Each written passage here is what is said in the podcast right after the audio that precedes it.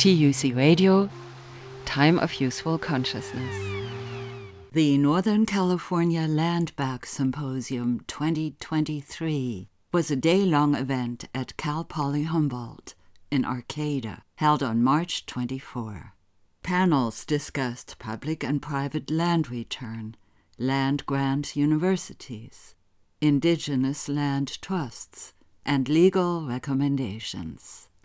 The Land Back Symposium broke many taboos and told the story how a powerful movement of land return is spreading across the world, and, at least in California, has even reached some support by state government. The opening session began with a welcome from Chairman Ted Hernandez of the Wiyot tribe, followed by Geneva Thompson, the Assistant Secretary for Tribal Affairs at the California Natural Resources Agency, and ended with a talk by Dr. Cutcha Risling Baldy on land histories and decolonial land futures. Here's Regina Chichizola. I get to introduce today our first welcome speaker, Ted Hernandez, Chairman Ted Hernandez of the Wiyot Tribe. We're very glad that he could join us today to welcome us to Wiyot territory here at Cal Poly Humboldt. We occupy Wiyot lands. We are here in Goudi'ni or among the redwoods. We're very glad that we're able to um, have a really lasting and ongoing relationship with our local area tribes. All right, I'm going to bring up Ted Hernandez to do a nice uh, welcome to Wiyot territory for everyone. Hello, Dina, Ted Hernandez. I am the tribal chairman for the Wiyot tribe, as we know. Can we all just stand for a minute for a quick blessing? Dadarika with Creator. I just want to thank you for gathering us all here today so we can share stories and we can learn from one another on how to get our land back that we can honor you and celebrate the ceremonies that you have put us here on these lands to do. I ask that you watch over the ones that are traveling right now as we speak to make them here safely. And when they go home back to their lands to make it home safely to be with their families. Daughter God with Creator, I just thank you for the elders that you give us to provide us our stories and our next next generation, the younger generation, to continue the fight and the battle that we see. Daughter God with Creator, I just thank you for everything you do for us, for the Wiyot people and for all the indigenous communities as you continue to bless us and continue to show us the right way to go. Daughter God with Creator, just thank you for this amazing day and just watch over everybody today and just allow questions to be answered and Daughter God with Creator, I also ask that you open everybody's mind so they can see why we do this and see what the purpose is. Daughter God with Creator, just thank you.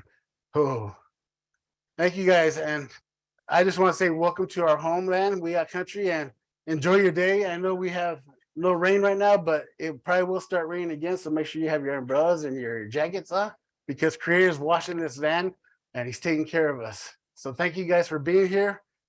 And ho. And we're really amazed and lucky to have the state of California committing to tribal land return. And with that, I would like to introduce um, Geneva Thompson. Geneva Thompson um, joined the California Natural Resource Agency in June of 21 as the Assistant Secretary for Tribal Affairs, where she works to ensure the participation and inclusion of tribal governments and communities within the work of the state um, Natural Resources Agency. She previously served as the, as the Associate General Counsel for the Yurok tribe, where she practiced environmental and cultural resource law and represented the tribe in the state, tribal, and federal forums. Geneva is a citizen of the Cherokee Nation and enjoys beading, gardening, and hiking with her spouse in the state and national parks. All right, wonderful. Thank you so much, Regina. Um, and also a huge Wado and thank you, Chair Hernandez, for um, opening us up today. Um, and for the Wiyot people for having us here on your lands. And so Wado and thank you for having us. A huge appreciation for uh, the invitation to join today's conference and the important conversation around ancestral land return. As introduced and um, as the secretary mentioned, I'm the uh, first ever Assistant Secretary for Tribal Affairs at the California Natural Resources Agency. And it's an exciting role um, because I really do see that the state is trying to shift its practices, um, policies and programs really to uh, strengthen partnerships with tribes. And part of my role in that is to ensure that our departments underneath the agency umbrella, as well as all of the environmental and natural resources policies coming out of the agency really uh, integrates tribal priorities throughout those policies to ensure that we are taking a critical look at the historical wrongs that's been committed and then addressing those wrongs in the spirit of truth and healing. Uh, and the only way that we can truly do that is through uh, early, often, and meaningful government to government consultation and really shaping those consultations and conversations we're having with tribes towards a collaborative partnership instead of a box checking letter sending exercise that I'm sure many of you here today uh, have experienced in the past. So that's an exciting part of the role is really to think about how we can do better here at the state uh, and then institutionalize those best practices. And so it lives past this administration. We all know here in the room today, ancestral land return is a high priority that we've been hearing from tribes in our consultations. Uh, and also as directed by Governor Newsom in his statement of administrative policy on ancestral land return. And that's a particular area and policy that we're really excited to roll up our sleeves on and focus our energies, monies, and efforts towards. A part of shifting our environmental and natural resources policies towards partnering with tribes is a good example of that is shown through our nature-based solutions uh, work, including the development of two strategies, the Natural Working Lands Climate Smart Strategy and the Pathways to 30 by 30 strategy, which uh, if folks have a moment to look at those two strategies, you'll see tribal priorities are built throughout all of the goals and objectives laid out in those two strategies, as well as the core commitments to how the state implements those policies includes uh, strengthening partnerships with tribes. And so all of the money that's coming out of the agency for these nature-based solutions projects have that core commitment to partner with tribes and are encouraging all folks who are trying to do um, and implement nature-based solutions projects, including the purchase of land, including for the conservation of property, should be working towards partnering with tribes. Another key component to our commitment to partnering with tribes is the establishment of the new tribal nature-based solutions program, which includes $70 million that was appropriated by the legislature last September uh, to fund tribal priorities the big priority being that ancestral land return uh, and ensuring that there's money and support and policies in place to support tribal priorities in, in the nature-based solutions work. Um, but wanted to share a little bit about what we're trying to do here at agency uh, and really just express my deep appreciation for the invitation to be here with you all today, have this conversation with everyone, um, and also learn more from um, tribal leaders, cultural leaders, um, and the experts who have been doing this work, you know, well before. I or the state of California has. And so Wado, and thank you so much for the opportunity to, to join you all today for this important conversation. Thank you, thank you. Hello, everyone. Welcome. My name is Charlie Reed, Education Director, Hoopa, you're a Kaduk person as well. Um, and it is my honor to introduce you all to our next speaker, somebody who is a personal mentor to me as well as professional and academic mentor, Dr. Cutcha Risling Baldy. Hey, Young Kill It. I am Dr. Cutcha Risling Baldy. I am the department chair and an associate professor of Native American Studies here at Cal Poly Humboldt. I'm also Hoopa Yurok Karuk and enrolled in the Hoopa Valley Tribe. Happy to be here today in this space, but also just in general, being able to talk about land back and really thinking about land back as something that can bring people together uh, in a conversation about what the world is going to look like next. The work that we do as Native peoples is always to be thinking forward. We we sometimes say seven generations forward. And I think uh, in the context of land back, we're, we're really thinking about our future generations. We're thinking about the way that we want the world to be and the way that we can work together to make the world uh, rebalanced in a way that we've always talked about the world where we lived. Um, I did an interview one time with a reporter about land back, and they asked me, when do you think the land back movement began? And I paused and I said, 1493. Um, I just think as long as we've been having to deal with this invasion of settler colonialism, we've been thinking about how are we going to rebuild the futures that we know need to happen here in these spaces. And it has been an ongoing conversation.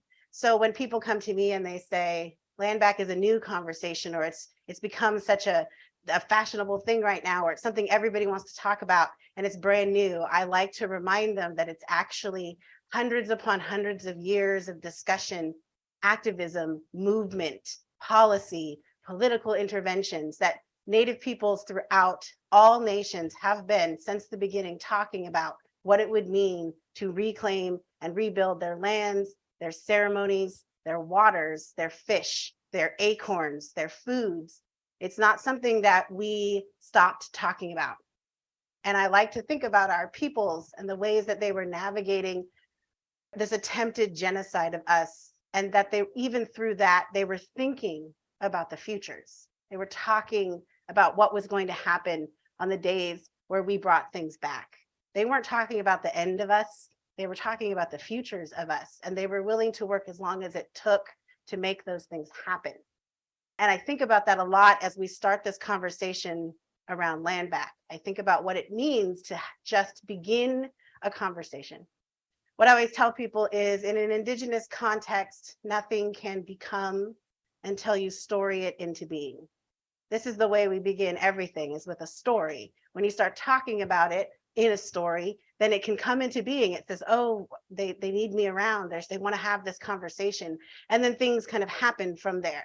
So when we start talking about land back, it's storing into being what the world could be. It's looking at the fact that we've been working for this for hundreds of years. And I want us to think about that in the context of the things that we're doing today. When they were talking about what is the future going to look like, when they were talking about the future seven generations, they were talking about us. We should also be willing to do the hard work that it takes to make land back possible, even if that's going to take us 50, 75, or 100 years. I get invited to a lot of places now to do land back talks. I think really what they want me to do is just be the person who comes in and is like, you should give all the land back. Um, and then they can all like freak out on me. And most times people just freak out on me when I do that. When I come into a space and I'm like, you should give all the land back. Uh, they're like, freak out. Um, I got invited actually to talk at a very fancy big museum one time, and they were like, Can you come in and talk to us about decolonizing the museum? And I said, Okay. So I came in and I was like, You wanted to colonize your museum? They said, Yes. I said, You should give all your stuff back. Um, at the end of that, I was like, End of talk. Uh, because it's like always people sort of like trying to kind of come up with reasons why it's not possible. And now when I get to go places and say we should give all the land back, they go like, what does land back even look like? And I'm like, I actually can show you. I can show you videos that have been made and reports that have been written. I can show you ways that people have given land back. I can tell you it doesn't look the same anywhere. And it's very specialized to what's happening in the space that you come from, but you should want to do that work, whatever that work looks like. I can also tell you it can sometimes take a very long time, but it to me is the first step. And sometimes people will say to me, well, so so you start with like educating people or outreaching to people or talking about what and I was like, no, we just give the land back and move from there. And then they're like, but how do I do that? And I said, I don't know, just give it back. I just have this feeling I'm going to do these talks, these talks that I come into because I, I call them inception. And I'm like, my job is to come in and just tell you, like, it's possible, it's beautiful, it's amazing, it's really cool. It's probably the best thing that you could do. Uh, it's the thing that's gonna put you on the map. It's the thing that people are gonna talk about. I give like the inspirational, I show them examples, I tell them what it looks like. And then I'm like, but it'll just sit there. And then when I went to one conference, I was like, what's going to happen is you're going to listen to me and then you're like going to go get in your Teslas and you're going to be like, that gave me a lot to think about. Um, and then you're going to drive around for a while. And then maybe like two years from now, you're gonna be like, I don't know why, but I'm still thinking about this thing that was said to me and it's going to get in your brain and it's going to just build and grow because this is the place that we should have always started from. I tell students a lot, what's happening is we live in a culture and society where things don't make sense settler colonialism, if you think about it, makes zero sense whatsoever. Manifest destiny is not a thing. Uh, that is not a real thing. That's a thing somebody made up one day. We all act like that's a thing. We get taught that that's a thing. This idea that somehow patriarchy is supposed to be the way that we organize our world. That's also not a thing. We all know that's not the way the world's supposed to be organized. But when we walk around, we're like, it doesn't make a lot of sense how we live here. I always say to people, settler colonialism won't even give you a house. It won't even give you the food you need to eat. It won't even give you the things you need to live every day. How can we think that makes sense? If there's a singular person in our society that doesn't have the things that they need to be cared for, how does that make sense? So this whole system doesn't make sense. And when you start doing the things that make sense, actually the world around you responds in a really beautiful way. For instance, when you start taking dams down.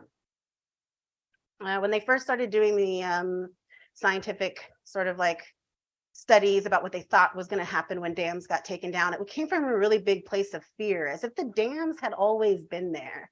And the other thing I think is funny is they built these dams with no plans for like what to do with the fish. And I was like, that's how little it made sense. They built a giant concrete wall in front of fish. And they were like, that's a good idea. But I was like, and now they start talking about what it means to take it down and they get scared. They're like, what happens? What's it going to look like? And their projections, like projections that came from scientists were always like, if we take dams down, it's going to take 50 to 100 years for that ecosystem to recover. But what you're signing up for is destroying the ecosystem as you take the dam down and having to help restore it and recover it because of what's happening in that area. And the thing I love about Native people is they were like, yeah, we know. Like you, you did that. That that's the thing you did. Now we have to fix it, and we're willing to take 50 to 100 years to fix it. We're not going anywhere. This is where we've always lived. So yes, we understand that. But guess what? They started taking down dams in various places around the world, and what they found is that the ecosystem bounces back in way less time. It's more like 10 to 15 to 20 years, if not faster. Because that's the way the land wants to be. It's what we've always needed it to be. So when we talk about land return, I think we have a lot of um, evidence. We have a lot of research that's been done to demonstrate that land return increases biodiversity for everyone. That much of the biodiversity that still exists in this world is already on indigenous lands. When you give lands back to indigenous peoples, they functionally restore them, not just for human beings or homo sapien human beings, but for our more than human relatives, all human beings that live here our fish, our bears, our trees, our mountains. We think about all the things that we're restoring that land for. And the land that's often returned, which I think you'll notice in the land back report, is never like the functionally best land that they could return. It's land that has been scarred by colonialism, that has been taken apart by colonialism. They're then generously giving that back to tribes and tribes are now saying, we will take on the responsibility that we have had for time and memorial to rebuild that land, to make it something that everybody can use. Land back is a movement for everyone. Now, the spaces in which I occupy include Cal Poly Humboldt. I do want to say that Cal Poly Humboldt is responsible right now for an 884 acre forest in Wiyot territory that was gifted to them. Uh, although there's a whole story behind that a couple of years ago. Uh, the first question I asked once that happened, I actually wrote a letter that said, um, did we ask if the Wiyot tribe wanted that land? It's in Wiyot territory. It's 884 acres. It includes the Jacoby Creek watershed. Um, it also would functionally return forested land to the Wiyot peoples, of which they did not at the time have any. I will say that there was a lot of fear that came out of a lot of people from this campus when I asked the question. They were like, what is she trying to do? And then I said, give it back to the Wiyot. I don't know. I don't want it. I don't need to do it. And I was like, it's not even ours. We just got it. And I think this conversation has to come from a place of that it's possible because all I kept hearing was that it would be too hard, too difficult, too much work that would have to do. What about this? What about that? And I think we have to start from a place of let's see what we can do to make it possible. So I highly encourage you, if you're interested, in something like that, like a massive land return from the university, it would be an opportunity for anybody to pick up an email right right now and say, you should give the Jacoby Creek Forest back to the Wiyot. Because I think there's more of us than they think. But what I like to point out to people, because after I'll give these talks, is they'll come up and they'll ask me some really key questions. And I just want to get those out of the way as we're having these kinds of conversations. The first is, well, sometimes people come up to me and be like, you want me to give, you want all the land to get given back? You want all the land to go back? And I say, yes. And I'm like, all of it? And I was like, yep. And then they go like, you want my house? And then I'll say, yeah, I'll take your house. That sounds great. But I like to point out a couple of key things. In the United States of America, private land ownership is over sixty percent of the land ownership. However, when you look at the spectrum of the United States of America on the West Coast, land is primarily owned by the federal government and the state government. So a lot of lands are actually in state and federal hands already. So sometimes I'm like, I'm not really talking about you. I'm talking about the federal and state government need to think about what it would mean to really look at land return. The second thing I'll tell people is then on top of that, there's like three families who own millions of acres of California, Oregon, and Washington. So maybe I'm only talking about those three people. And maybe we all have to sort of like start having a conversation about why do you need to own millions of acres of land when there are some tribes in California that own none? It actually should not functionally be possible for that to happen. And then what does it mean? And I'll just point this out, that one of those families is the family that donated the eight hundred and eighty-four acre forest to Cal Poly Humboldt. So when they came to me, they're like, Petra, why are you trying to take this forest away from Humboldt? And I was like, I'm really not. I actually think it builds a better relationship with the Wiyot tribe if they own it and we work with them. But I said, I'm really done celebrating colonial institutions passing wealth to each other.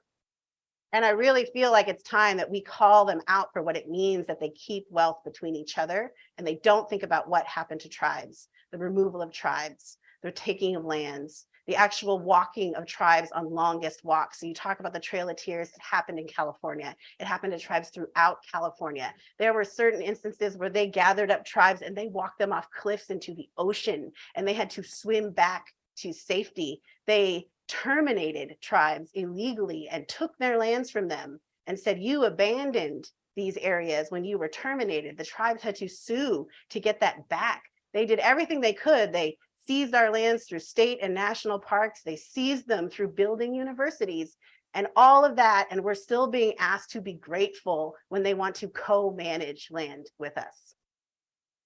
And I'm like, we can co-manage. Why can't the tribe be the primary owner of that land? Sometimes people tell me a little bit radical. They're like, you're very radical. And then I was like, I don't know if radical is like, I think everybody should be able to have food and a house to live in. I feel like that's like the least radical thing you could say.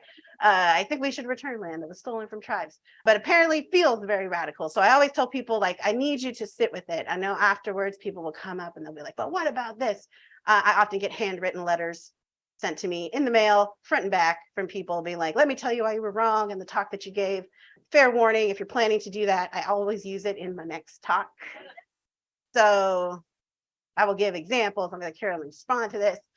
But I will tell you that a lot of the times people come up and what they're really kind of trying to work through is the fear that gets instilled in you as you live in a settler colonial culture that somehow everybody thinks about land management and what a country looks like and how we live together the way that settler colonialism does. Like we're all going to make sure that we build our societies in the way that we have here and not a vision where we actually live well together.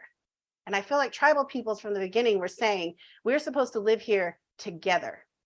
We're supposed to find a way to be here together. Now, we're not going to join as nations. We will maintain our sovereignty, but we will share this space. And part of that is we have to maintain a relationship with each other. And that relationship has to be deeply full of trust and consistent moments where we come together to build and make that relationship possible. And that's what they were trying to do long term with their treaties, with their engagements, with the way that they helped different nations that were coming into their territories. And what happened was is we get instilled with this idea that everybody everybody would conquer, this place and take if they could. And I don't think that that's the case. So people will ask me, like, what is it really like? So I'll say this. I was there when they returned the sacred island of Tuluwat to the Wiyot. And I was really fortunate that they invited me to do a talk. And I was there when they were going through the process of what it looked like because it was sort of like, what do you do? How do you actually sort of, what does it look like to return land? And I tell people the thing I recognize in that moment is that land return is actually how you experience joy. It's so full of joy. And it was probably one of the happiest rooms I've been in in a number of years. And this was across the community spectrum of people. There were hundreds of people in a room together celebrating the return of this island. And it was so full of happiness and joy. So people say, like, what is land back? I'm like, it's joy. It's actually what it feels like to build community and relationship. It's actually how we're supposed to live together. And it meant for us that we were doing the work that we were supposed to be doing. It was something that we all felt an ease, an ease together in that moment. And so I want to tell people as we talk about some of these more difficult subjects for some people, the thing I keep reminding myself is the end goal, the return, that's the moment of actual joy that we all get to experience. And that joy comes from, I think, a space of knowing that what we're returning is not just land. And it's not just wealth and it's not just security. It's actually our return to a place that has known us since the beginning of time. It's a place that we have always been and will always be. And what I like to remind people about Tuluwat is that it remembers, it remembers a world before colonialism. It knows it, it has felt it, it has seen it, and so have we. Indigenous peoples are the people who know before colonialism. It also means we know after. We know there's an after, and we're building toward what that looks like. And I think about how I listened to Cheryl Seidner, um, the spiritual leader of the Wiyot peoples, and she was talking about how the day after the Tuluwat, the massacre on Tuluwat, um, they came and they there was a woman who was still alive there, and she was stuck in the mud. And uh, she said she was singing. That's what they said about her. She was singing, and Cheryl said she thinks she was singing a mourning song, like M O U R, a morning song. And I think about in that moment what it must have been like to see the destruction around you and think, I have to sing a song so that my people can go to the next world. And that's, I think, what we're doing. We're building that together. We're building a song for the future. We're building steps forward. I think we should all get excited about that. I'm looking forward to the conversations we're having today. I want to thank you all for coming. At the end of a story in Hoopa, we say hi nantik. That means like that's it, it's the end.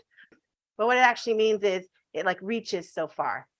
So I hope you take these moments forward and whatever you can build in whatever communities you come from, you do that work to say the radical visionary thing out loud. Thank you so much. That was Dr. Cutcha Risling Baldy, Cal Poly Humboldt's Native American Studies Department Chair. She spoke at the Northern California Land Back Symposium 2023 a day long gathering at Cal Poly Humboldt in Arcata on March 24. You can find videos of all sessions on the website of californiasalmon.org. Coming up when TUC Radio returns are highlights from the panel on University and College Land Grants, aka Land Grabs. My name is Maria Gilardin. Thank you for listening.